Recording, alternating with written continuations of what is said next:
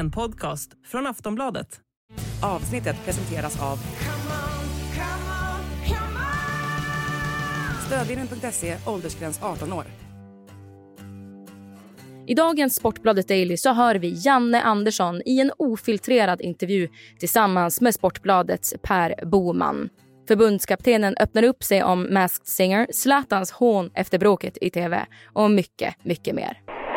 Janne Andersson mår väldigt bra. Det är börjar närma sig en ny samling och det är mycket det det handlar om. Allsvenskan har dragit igång, sett många matcher såklart och sådär. Så att jag, jag är full av förväntan inför, inför kommande samling och följer våra spelare där ute såklart. Och eh, ja, tittar vi mittfält och framåt så är det ungefär som i mars. Det ser ganska vettigt och bra ut. Många som är igång. Och tittar vi backlinjen så är det lite frågetecken. Så att det är ungefär samma läge just nu som det var inne i mars. Och som alltid de här sista veckorna innan det är dags att ta ut trupp så hoppas jag att det ska klarna och bli lite bättre såklart på alla fronter. Men, men eh, så utifrån det perspektivet, det är bara, det är bara positivt.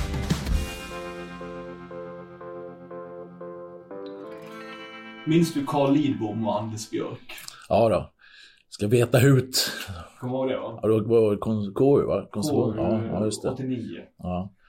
Eh, Vad tror du jag tänker på när jag säger namnen?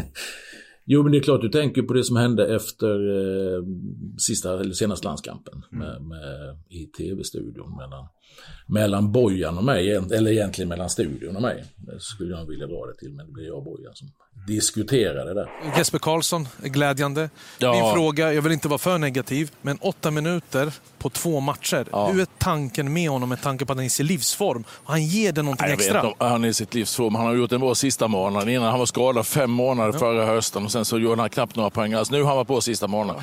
Men jag pratar om Vem- att vem- åtta vem ska minuter, inte Janne. spela? Åtta minuter på två matcher, Ja, men vem ska det, inte det är för spela? lite Vem- för vem- Jesper vem Karlsson. ska inte spela? Så det är ingenting personligt. Nej, vem ska inte spela?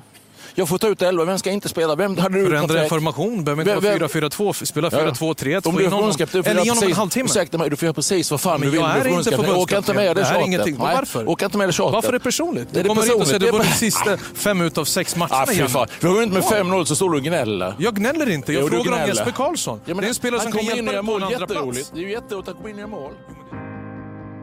Det jag menar med det är ju att de två människorna var ju väldigt liksom, framgångsrika yrkesvän på många sätt och vis som hade gjort mycket i livet. Men för att de hade det där, hade det där uppmärksammade bråket som tv-sändes så var det det som många mindes av dem efteråt. Att det satte en bild av dem på något sätt. Finns det en risk att ditt och Bojans bråk kan, kan liksom, eh, att det kan överskugga din gärning som förbundskapten? Att folk tänker på det sättet?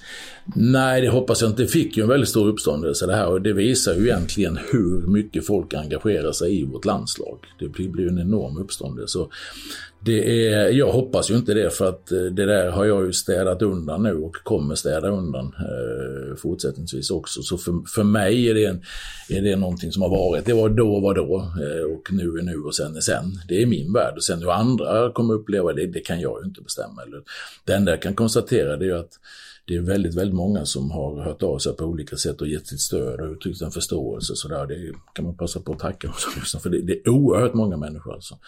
Jag har inte upplevt i princip något negativt eh, efter detta från folk, så jag hoppas ju att om det i så fall är någon bild, att det inte är en negativ bild på det sättet, utan en människa som eh, jag, jag kom in i en studio där jag kommit in flera gånger innan och inte känt mig respektfullt bemött eh, utifrån perspektivet att det står en programledare och tre personer som jag inte har upplevt eh, velat lyssna så mycket på mig utan mer talat om hur de själva har upplevt matchen. Medan jag då kan tycka, och detta har varit flera gånger tidigare som sagt, så det här var egentligen droppen. Eh, kan ju tycka att kommer jag dit några minuter, man har haft en lång sändning, jag kommer dit, så borde man vara intresserad av att lyssna på vad jag har att säga och framförallt för tittarna skulle kan jag tänka mig också att de som sitter kvar och tittar på en studio efter en match hoppas och tror jag är intresserade av vad jag säga om matchen som förbundskapten.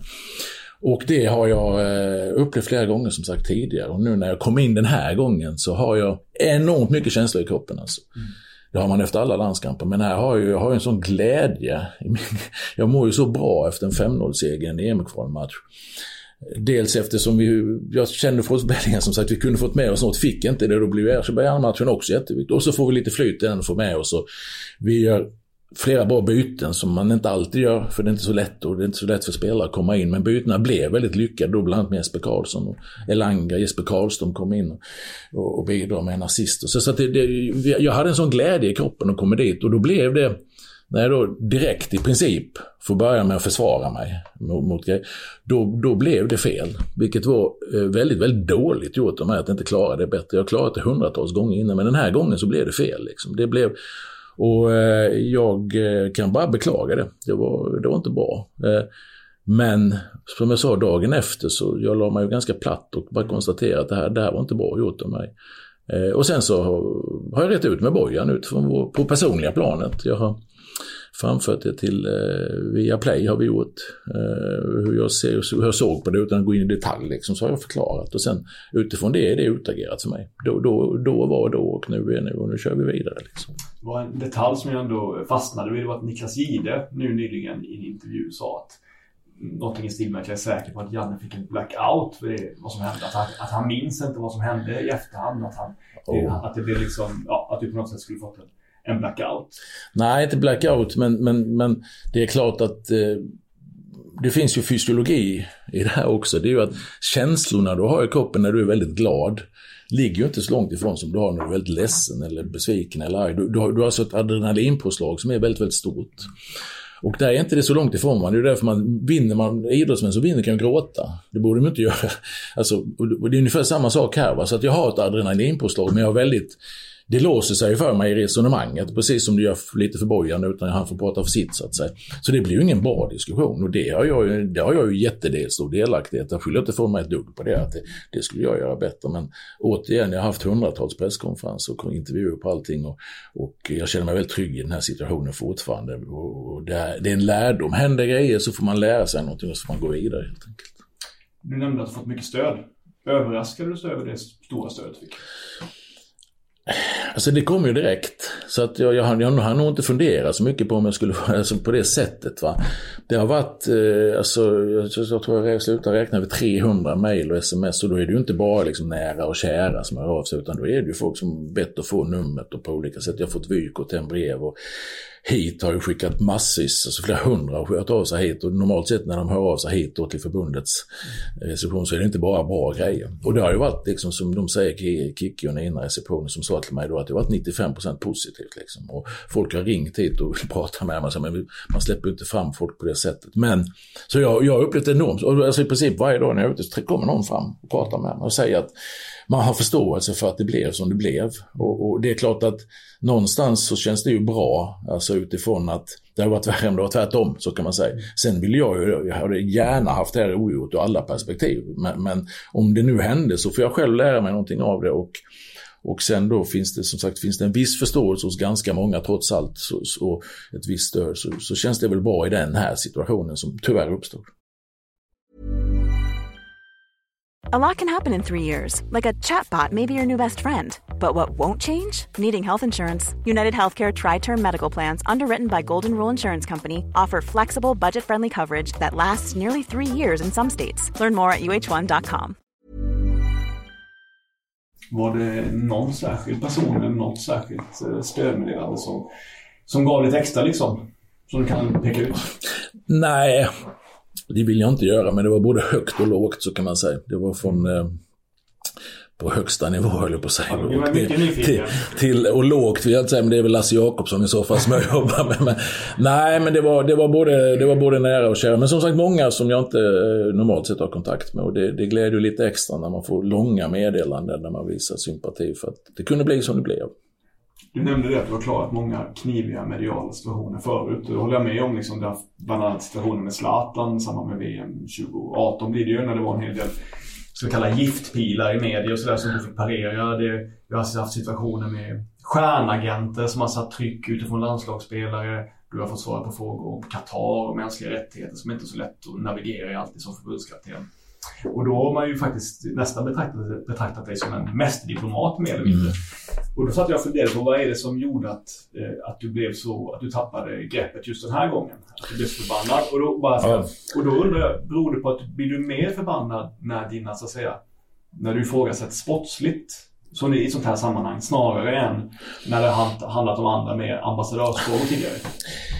Jag vågar, jag, jag, jag, vet inte riktigt. Men det är klart att utifrån det hur jag resonerade innan, hur jag har upplevt det här flera gånger tidigare. Liksom, så har jag, det har varit min upplevelse och mina känslor när jag varit i den här studion då senaste året. Och om det är rätt eller fel, det, känslor, jag har känslor som alla andra har känslor. Och i det här fallet så slår känslorna över. Och det var ju egentligen utifrån perspektivet att vi hade gjort en bra match, vi, vi hade vunnit med 5-0 och man kommer dit. Och, och, och då på något sätt Eh, börja med att bli ifrågasatt varför inte en spelare startade istället för att vi började prata med eh, liksom på ett öppet och nyfiket sätt var intresserad av vad jag hade att säga om matchen. Det, det, har jag upplevt tidigare och det blev nog droppen som fick bägaren rinna över på något sätt. Så jag trodde, jag trodde mer det var det. Men det kommer aldrig hända igen, det kan jag garantera, oavsett vilka frågor jag får. Men jag, jag, tror, jag tror att någonstans så, så, inte blackout som han sa det men någonstans så blev det, ja, det blev fel. Alltså jag, jag, jag fick inte ihop det i mitt huvud. Liksom. Ska jag behöva stå och prata om det nu efter den här matchen? Jag har ju köpt liksom Nations League, vi hade mycket skador och skit, jag fick stå och parera. Jag fick det, det, det, kan jag för, förstå liksom. Men, men det här, jag, förnuftsmässigt fick jag nog inte in det. Så att det, var, det, var, det var nog mer det än, äh, än liksom om det var sportsligt eller icke sportsligt på något sätt. Men ja, som sagt, då var då. Nu kör vi framåt. Men när du säger så, Jan, att eh, kommer, det kommer aldrig hända igen, spelar inte någon roll vilka frågor som ställs. Ja. Folk kanske ser det som en utmaning nästan. De, lycka till. jag tänkte på det, de här, för jag menar, det är ju, eh, om vi bara ser efterspel då, så är du, du är ju redan en av Sveriges absolut kända, kändaste personer mm. och är väldigt, väldigt offentlig. Och när den här händelsen också inträffar då, som är ett av de Säger man vad man vill om det, ett av de största tv-ögonblicken liksom, i sann historia mer eller mindre. Ja. Hur är det att vara så i centrum som de dagarna efteråt? Man kan väl säga så här att eh, när du beskriver det som ett så stort för mig är världen är ju fotboll när det är fotboll. Mm. Alltså när vi har samlingar så vi är ju enormt under luppen och folk är jätteintresserade och det finns förväntningar på oss och man blir besviken när man blir glad när vi vinner. Jag har den största respekten för det. Men lyfter vi blicken och zoomar ut lite mm. hur världen ser ut idag, vad vi har för något i vår närhet med gängkriminalitet, skjutningar, vi pratar Ukraina och så vidare. Så jag har väldigt svårt liksom att lyfta det här till något stort historiskt ögonblick. I min värld så var det en kontrovers som var dum och dålig och sen, sen har jag lagt den åt sidan. Och jag hade, jag, Oavsett, och det, det säger, oavsett om vi vinner eller förlorar vad som händer, håller jag inte på att läsa media. Det ni skriver med all respekt. Därför att jag vill ha min egen bild. Har du till exempel skrivit något väldigt dumt, som jag tycker är dumt, mm. om mig på något sätt, så är det väldigt svårt att sitta här och resonera med dig på ett bra sätt, för då hänger man upp sig på det. Så därför håller jag distans på det sättet. Och, så att ja, ja, ja, jag har ju förstått att det var väldigt stort, men i min offentliga person, det enda har varit, som jag sa, att om jag går med Konrad hemma på kyrkogården, så har folk kommit fram till mig och pratat med mig om det här och uttryckt sitt stöd. Det, det är vad jag har upplevt som lite mer offentligt. Då är det mer att jag var mullvaden i Mars Singer, ja. kan jag säga. För där då, det har blivit ännu mer offentligt. Därför att där nådde jag ju liksom människor som kanske normalt sett inte ser på fotboll. Så det har jag upplevt med. Folk som kommer fram och säger hej Mullvaden istället för att bry sig om liksom fotbollen. Want flexibility? Take yoga. Want flexibility with your health insurance? Check out United Healthcare Insurance Plans. Underwritten by Golden Rule Insurance Company, they offer flexible, budget friendly medical, dental, and vision coverage that may be right for you. More at uh1.com. Ja, när du tar upp det här med Mars Singer så har givetvis en följdfråga på det. Hur gick tankarna när du tackade ja? Så här är det ju då att jag är ju totalt kass eh, på det här. Mm. Omusikalisk, sjungit ingenting. Och de hörde av sig så här, det där går inte. Men så fick jag träffa en sångpedagog, SUS, som sa att det, det här löser jag. Så, Nej, du, det, du skojar, så du kan inte lösa min röst, som är, den är ju helkast. Liksom. Ja, men det, det, det, går liksom, du kommer klara Man kan träna liksom, så du hittar lite toner. Nej, så gick det ytterligare några. Så jag, det tog nog tre månader första kontakt tills jag sa ja.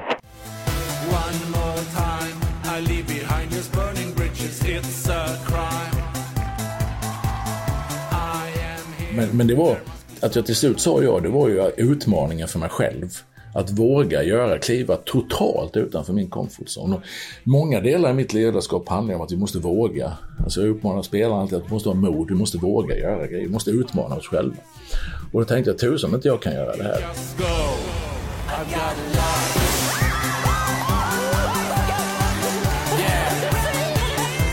Men det, det, var egentligen en personlig utmaning att utsätta sig för detta och det var, det var faktiskt fantastiskt roligt. Var det. det vad var den största utmaningen? Med det? Det är att jag inte kan sjunga. Alltså det går ju inte. Alltså, de, de som, jag menar Peter Wettergren och Mats Elvendal, de var nog i chock för att de brukar ju stå på varsin sida om när de sjunger nationalsången, för det är ju det enda jag sjungit innan. Och, och eh, så var det någon som du inte nervös? Nej, jag är faktiskt inte nervös. Jag har, gjort, jag har varit med om mycket större uppträdanden än det här. Och sen vet jag att jag åker ut, liksom, så jag, jag behöver inte vara bekymrad. Jag vet att jag kommer sist i det här gänget. Jag, men jag får vara med och göra en rolig grej. Liksom. Så, och så var det faktiskt. Det, var, det som var lite synd var att jag jag hade ju tränat in lite dans och sådär. Men det här var ju precis efter januariturnén när jag vred till knät där. Så jag fick ju egentligen bara stå still. Så det, det, det uppträdandet var sämre än vad det skulle varit egentligen. Jag skulle dansat lite i den här dräkten. det hade sett lite bättre ut. Men, men koreografin till min sån här, vad heter det, face-off med I'm too sexy. Den körde jag själv. Den hittade jag på själv, den koreografin. Det, det, var, det var fantastiskt roligt alltså. Hur många plus ger du själv för framträdandet? Utifrån var jag började någonstans så är det fem plus.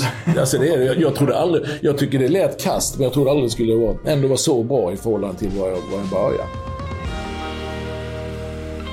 kastar lite fram och tillbaka med ämnena för att vi går lite, lite fram och tillbaka. Och det jag funderade på det var ju Du nämnde ju det att eh, ett av skälen till att det blev eh, en konfrontation där i studion var att du kände att det var upprepade tillfällen hade varit eh, lite attackerande känsla helt enkelt i, i situationen. Ja, inte respektfullt bemött. För mig har det varit så sedan jag började att jag har enorm respekt för media, medias funktion. Alltså det ni gör, ni rapporterar, vi, vi är ju en företeelse i Sverige som folk är oerhört intresserade av. Och det här pratar jag med spelarna också såklart, alltid att vi, vi ska liksom ställa upp och vi ska liksom försöka göra det så bra vi kan när vi gör det. Och, och förutsatt har jag sagt också flertal gånger till, till journalisterna jag pratar att visar ni mig respekt så visar jag er respekt. Men i det här fallet så kände jag att jag blev inte respektfull bemött och det var flera gånger tidigare. Och det påverkade, så det var inte bara det här utan det fanns med någonstans i bakhuvudet som gjorde att det blev som det blev. Och det är inte för att skylla ifrån mig, jag bara konstaterar att min egen analys är ganska lätt att göra varför det blev som det blev faktiskt. Och jag tänkte på det, i, i dialogen med sändande bolag då, har det tal om några förändringar framöver? Eller någonting att man ska göra på ett annorlunda sätt? Eller någonting för att, så att säga, lätta upp stämningen? Man kan säga så här att det som, det som var lite olyckligt här, för jag har ju känt det här tidigare och då har vi pratat lite grann om det, men då kan, det, för jag kunde ju framfört det här tidigare, eller vi, kunde jag ha gjort tidigare, men då kan man säga att junisamlingen förra året som var extrem, då hade vi inne en kommunikationsansvarig som, som jag hade dialogen med. I september hade vi en annan och nu hade jag en ny, Peter, som har kommit in. Och jag hade nu tänkt på hur det var i höstas. Det hade jag inte pratat om för jag hade liksom jag tänkt på att det är ett halvår sedan. Liksom. Under vintern nu så var det faktiskt TV4 som sände istället.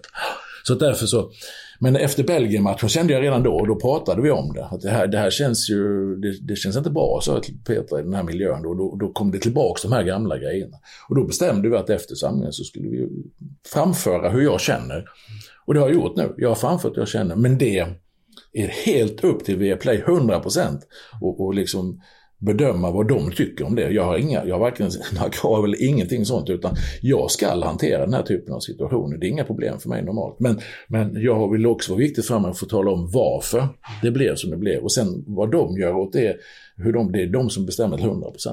Har du fått någon respons från, från dem då utifrån det som ni har framfört? Man kan säga så här att utifrån, eh, jag har inga, liksom det, den dialogen håller vi för oss själva. Det behöver vi liksom inte köra offentligt tycker jag. Mer än att jag har framfört den här typen av resonemang som jag har gjort nu när vi har suttit här, hur jag har känt mig, vad jag har upplevt.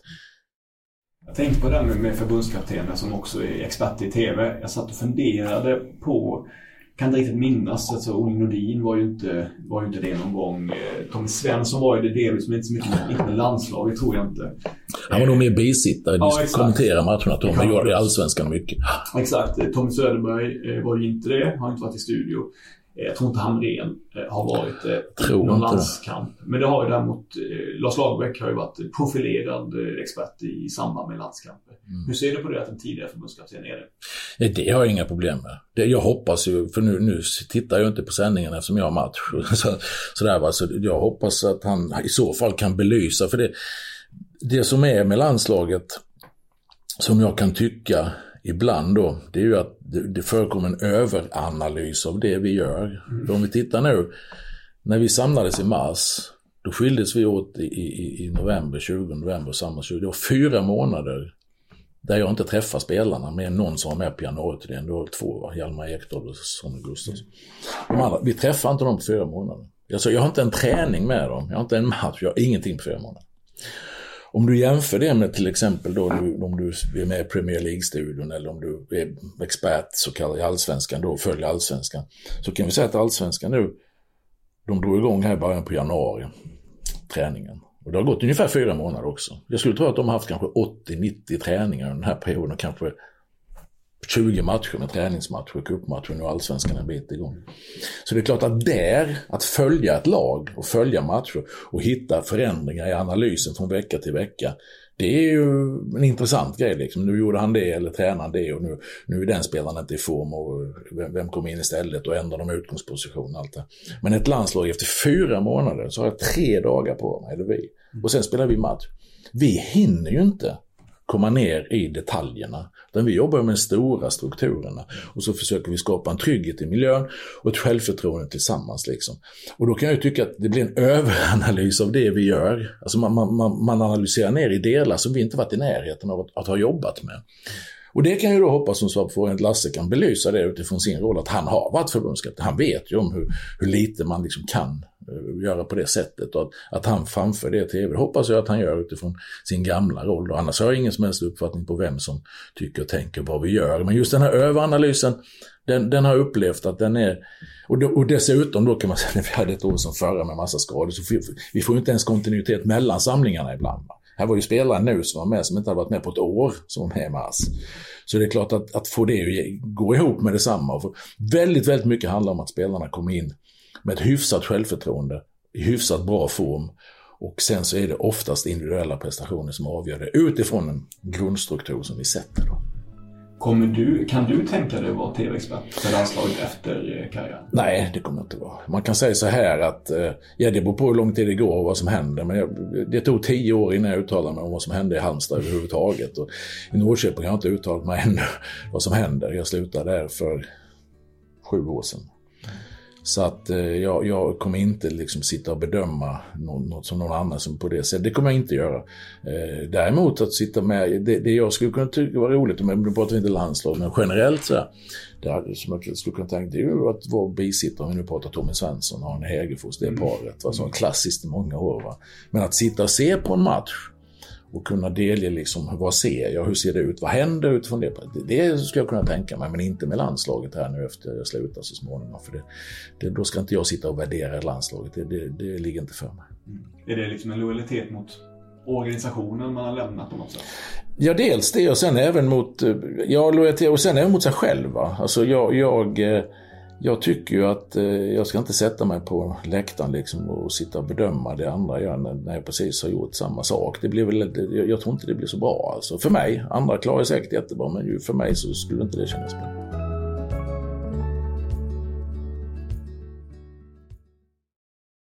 Emil Kraft, Emil Holm och Joel Andersson, alla tre eh, missar eh, kvalet i sommar. Mm. Eh, hur ser du på det? Alltså man kan ju säga att Emil Kraft har ju varit första valet efter, efter eh, Micke Lustig.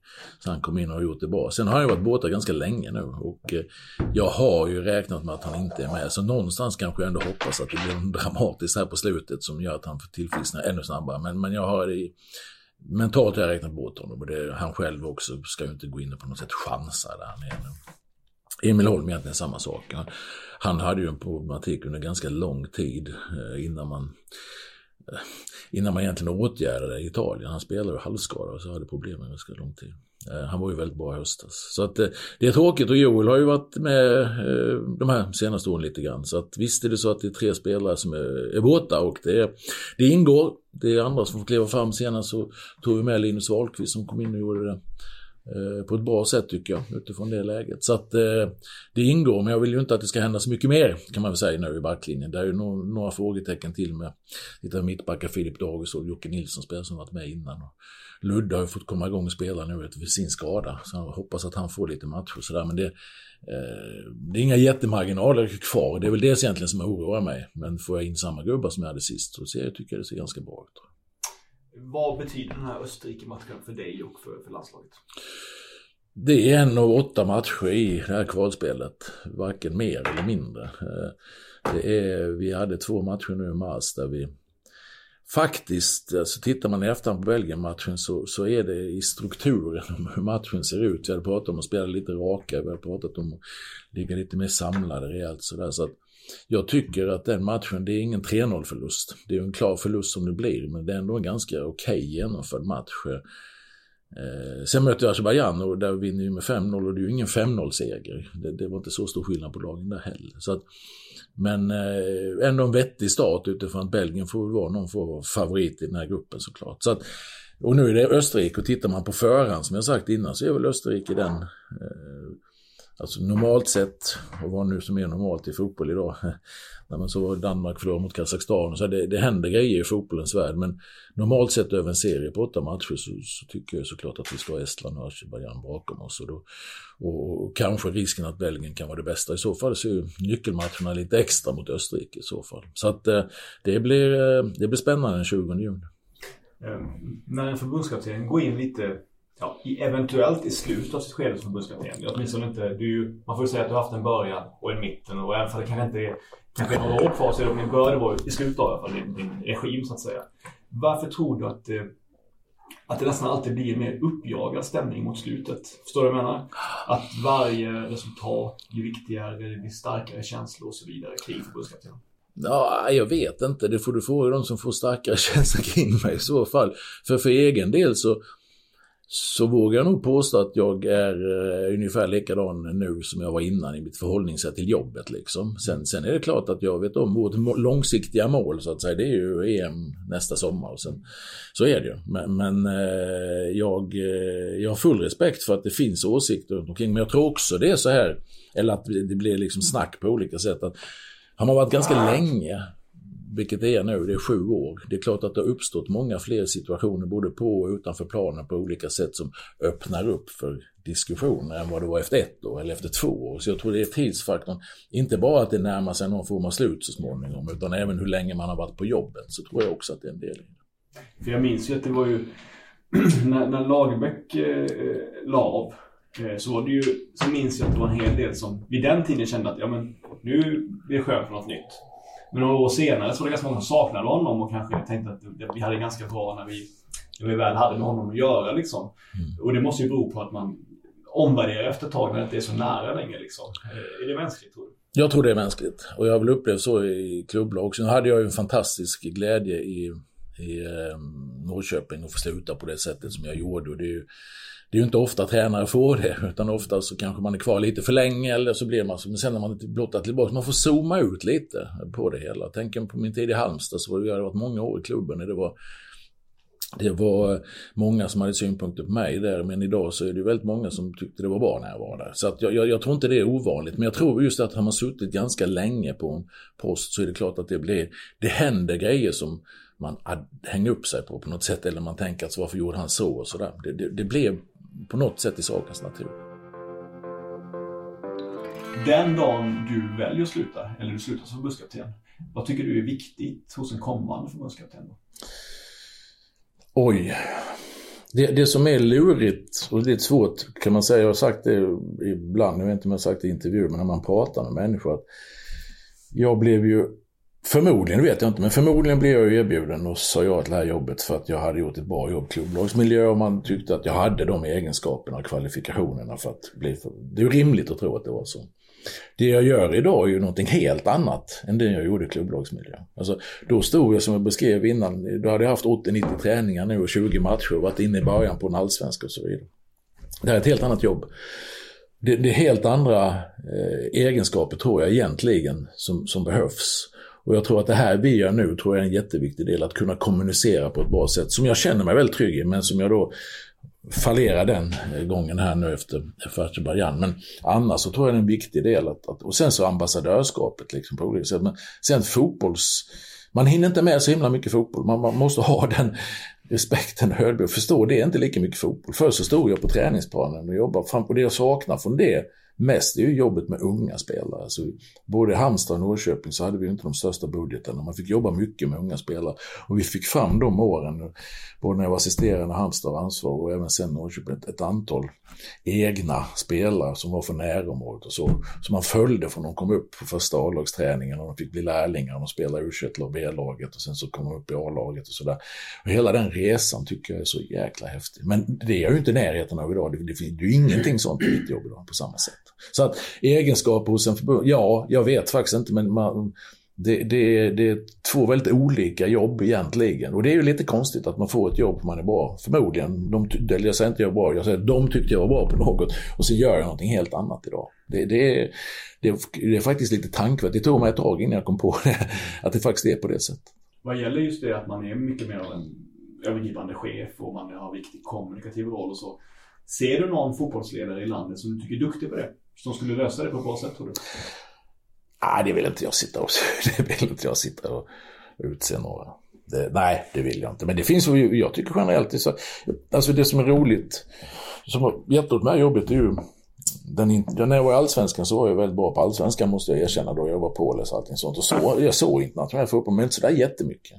Nu ser jag jättemycket internationellt, men även jag har vidgat de delarna och lärt mig hur funkar, hur bra är polska ligan mot holländska ligan, mot danska ligan, mot allsvenskan och så vidare. Och spelarna presterar de bra där, hur, hur bra är de mot alla andra? Så, så det, den delen har man, ju, har man ju fått lära sig, eh, som har varit rolig i det här jobbet. Det har varit det nya liksom, jämfört med tidigare, att man får tränga ut. Men tittar man då när man är ute och reser reser och träffar spelare och pratar med spelare så är det ju, det blir ett långt svar på din fråga, men det, jag jag reflekterar mycket, pratar man med spelarna så de har ju oftast väldigt bra betalt. Eh, och de spelar liksom, oavsett om de spelar eller inte, på hög, de är på hög nivå. Men ledarskapet de möts av, om vi säger rent generellt, det är ju inte det svenska ledarskapet, utan det är ju ett ledarskap där man, där man mer, jag ska, jag ska inte säga några kraftfulla ord, men man, man, man ser dem väl Ja, det, man, man, kommunicerar inte på det sättet som vi gör i Sverige. Jag tror att det svenska ledarskapet, vad det nu är för någonting, men som jag tycker själv jag står för, det vill säga att jag bryr mig om människor. Man pratar med människor, man, man motiverar människor, man förklarar och så vidare. Det tror jag eh, skulle lyckas väldigt bra om det skulle få jobba utanför landets gränser också faktiskt. Och med det sagt, egentligen komma tillbaka, så har vi många duktiga tränare som är svenskar. Om det nu ska vara en svensk eh, för det svenska landslaget. Men det finns många duktiga ledare i Sverige tycker jag, som är duktiga på att kommunicera, som är duktiga. Och det, det är förmodligen mycket viktigare än exakt hur man vill spela fotboll. Det, det, det, för det är väldigt svårt att driva igenom någonting i ett landslag, att utveckla någon i ett landslag. Utan det handlar om att ta hand om det som utvecklas i klubblagsmiljö och paketera ihop det på ett bra sätt när vi träffas. Så det är en helt annan process. Liksom. Men jag tycker det finns många duktiga ledare, tränare i Sverige. Så att det saknas säkert inte kandidater den dagen jag kliver. Men apropå det att du har ju, du har, var ju varit delvis jagad av eh, andra klubblag, säkert andra landslag under din period som förbundskapten. Kände du någon gång nu när det blev sån eh, stor grej kring det här i våras att ja, skit i det här nu, nu tar jag ett annat jobb? Nej, jag säger fortfarande att jag har eh, det jobbet som jag absolut vill ha. Jag har överhuvudtaget inte tänkt den tanken kan jag säga. Och jag har haft förfrågningar, precis som du säger, från ganska hyfsat, hyfsad nivå. Men väldigt, så fort den frågan kommit så har jag bara sagt nej med detsamma. Och det har, inte, det har inte funnits i mitt huvud att jag ska göra något annat så länge jag har det här. Så att det, nej, absolut inte. Och sen är det ju lite grann som jag sa innan, med all respekt, liksom, men hur omvärlden ser ut, vad som händer i världen idag. Så jag, jag förstår att det här blev jätteuppmärksamhet och jag beklagar det. Det var dåligt av mig. Men om vi sätter in det i ett större perspektiv så, så det är inte det värsta som har hänt. Det, det är det inte, utan det får, jag får hantera det så får vi gå vidare. Jag får också intrycket att det finns en hel del, en ganska betydande opinion i Sverige som känner så här Fan vad skönt att förbundskaptenen äntligen sa ifrån mot de här jäkla journalisterna som tycker så mycket. Att det fanns många som kände att det fanns någon slags poetisk rättvisa i det. Har du mött den uppfattningen? Ja. Jag säger inte att jag håller med att det var så, för jag hade hellre haft det ogjort. Men nu när det hände så är det, det är alla de här hundratals faktiskt som har hört av sig så är det ju ungefär, det är väl en, det uttrycks ett stöd och en förståelse utifrån det. Sen exakt ord, för det är olika uppfattningar, men ett stöd och förståelse, så kan vi sammanfatta det. Så det har jag väl hört, men jag, jag skulle, det, det, betyder inte att det var bra gjort på något sätt av mig. Det gör det inte. Nej. Men skulle det... Finns det en oförsonlig liksom ton eller oförsonlighet från svenska journalister generellt sett? Nej, inte generellt sett. Jag har den största respekten. Jag tror jag har bra relationer med de allra flesta. Sen är det ju alltid någon man har haft diskussioner och det är klart att ju längre man håller på så är det klart att man har eh, någon talar om för någon att han skrev det om er till exempel, så är det klart att det, då kan man ju tycka att det var ju inte så, det är ju inte liksom så bra. Det kan jag ju inte hålla med om. Så länge, hur länge man, så, så är det klart att det finns så, men tar jag generellt med, om vi säger media Sverige så har jag en jättebra relation. Och jag och Bojan, vi har en jättebra relation nu efter det här när vi har kramat om varandra och rätt ut vad som hände liksom. Så att jag, jag, jag har inga som helst problem att gå till den studion och ställa mig och prata igen på det sättet. Utan jag tycker generellt, men, men jag kan ju tycka ibland att man är ute i gränslandet. Det får jag, måste jag ju erkänna att det kan jag ju tycka, men det tyckte jag även när jag var i Halmstad och Norrköping. Så det, det är liksom ingen skillnad på att jag är förbundskapten. Jag har ju min bild av hur det är. Och det är ju den jag försöker förmedla och förklara och beskriva hur, hur jag tänker och resonerar, vilket förhållningssätt jag har. Jag, återigen, jag, jag, vi, har, vi är ett team som jobbar runt landslaget där jag är ansiktet utåt. Jag känner mig jäkligt trygg med mina kollegor och medarbetare i det här. Att vi, vi gör bra grejer. Vi är inte bäst på allt och så, men vi, vårt förhållningssätt det håller liksom. Vi har en nyfikenhet, vi har en erfarenhet, vi har ett grundtänk och vi känner att vi har spelarna med oss, att, att de gillar liksom det vi håller på med och bla bla bla. Så att jag, jag känner mig väldigt trygg i det och det är det viktiga. Hade jag inte gjort det, då är det ju jobbigt. Men att jag blir, har man det här jobbet så, så blir man ifrågasatt. För, och jag har ju haft synpunkter på tidigare förbundskaptener, såklart. För det har man ju, det ingår. När du säger gränslandet då, vad kan det vara? Nu, att man, att man Nej, men lite grann att man, man hamnar eh, ah, jag, jag, lite grann runt Nations League till exempel. Där det går ju inte att komma ifrån att när vi, junisamlingen, när det är första gången fyra tävlingsmatcher på 11, på 11 dagar. Och jag har sju återbud innan, inte vilka som helst. Och det är sju spelare som skadar sig och lämnar under samlingen. Det går ju inte att komma ifrån att jag kan tycka att vi, vi blev lite hårt kritiserade den perioden. Liksom. Det, det, det tycker jag att vi blev. för att det, det, var, det var tufft liksom att lösa bra resultat på det sättet som det blev. Vi ställde upp i sista matchen med två mittbackar som knappt har träffat varandra innan. Alltså har gjort en träning ihop. Va? Och så ska vi möta Håland som är liksom, han var ju bra redan förra året kan man säga. Va? Och Ödegård de här som, som hamnade. Det är klart att då, då, då hade jag, där kanske det skulle kunna vara rent sportsligt en lite större förståelse för att det kanske var svårt att vinna de matcherna. Eh, så det, det, har väl hänt några gånger, men jag ska säga totalt sett så har inte några problem. Och sen kan det vara någon gång när någon har gett sig personligt, liksom, så att man, man kan tycka och tänka. Eh, det kan jag känna ibland. Men annars har jag den största respekten för att folk tycker och tänker. Det, det vill jag verkligen betona och det har jag i grunden inga som helst problem med. Det, det, det engagerar det vi håller på med. Det är intressant det du nämner med Nations League. Det är väl det kanske som vi var inne lite på tidigare. att hade du haft den perioden i början av din förbundskaptenstid så hade det kanske inte varit lika hårt. Det kanske hade varit en större förståelse att efter tid så blir det mer vässade knivar eventuellt. Nej, men sen har vi ju gjort det bra. Jag, jag hävdar ju att vi har gjort det bra det, de här åren och det är klart då har ju förväntansnivån höjts. Men det, det jag menar där, det var ju ändå så att att de förutsättningarna, och sen även den andra samlingen då i September Nations League, då hade jag väl 12 återbud. Då, då är det ju liksom många spelare som har varit tongivande innan och året innan så hade sex av de tongivande slutat, så vi var en generationsväxling och den generationsväxlingen kom av sig utifrån att det blev rörigt med mig.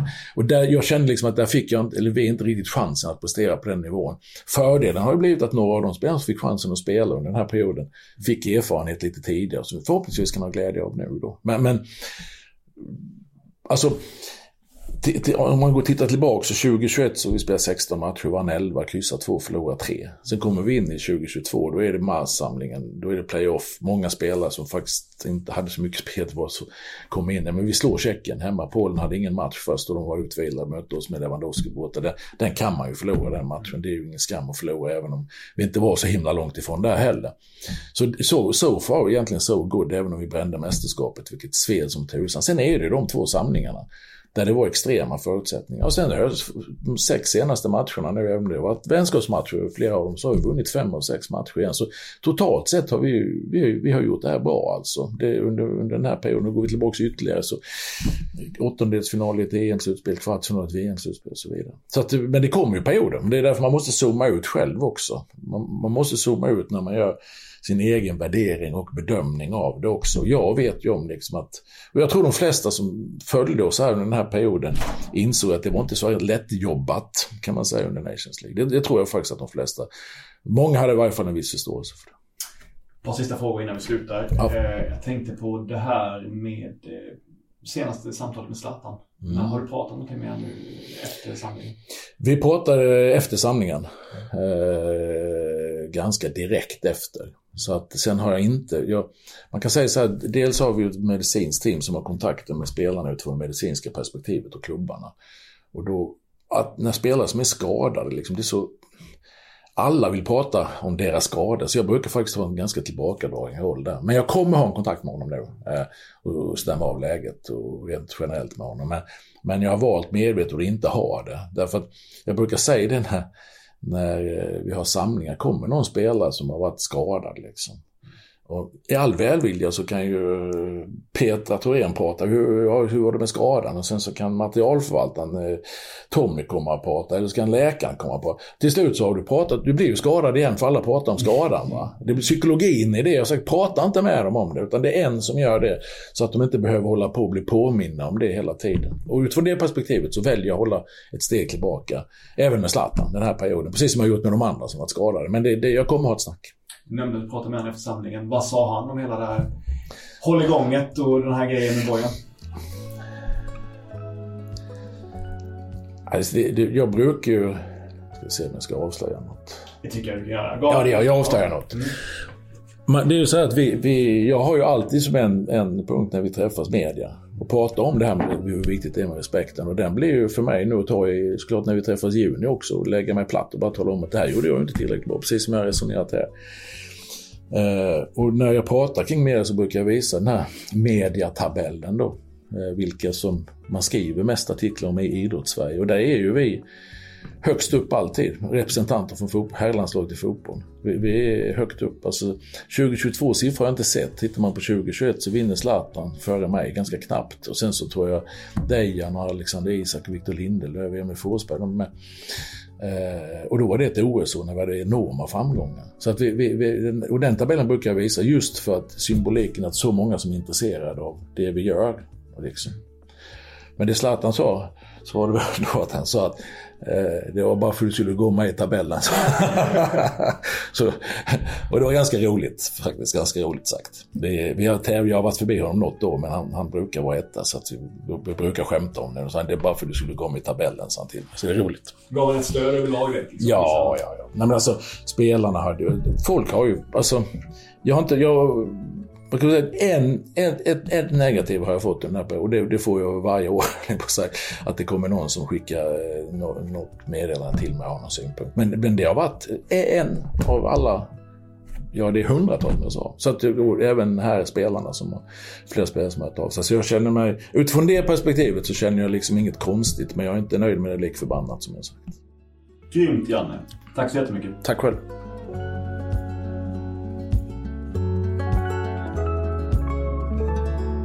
Du har lyssnat på en podcast från Aftonbladet. Ansvarig utgivare är Lena K Samuelsson.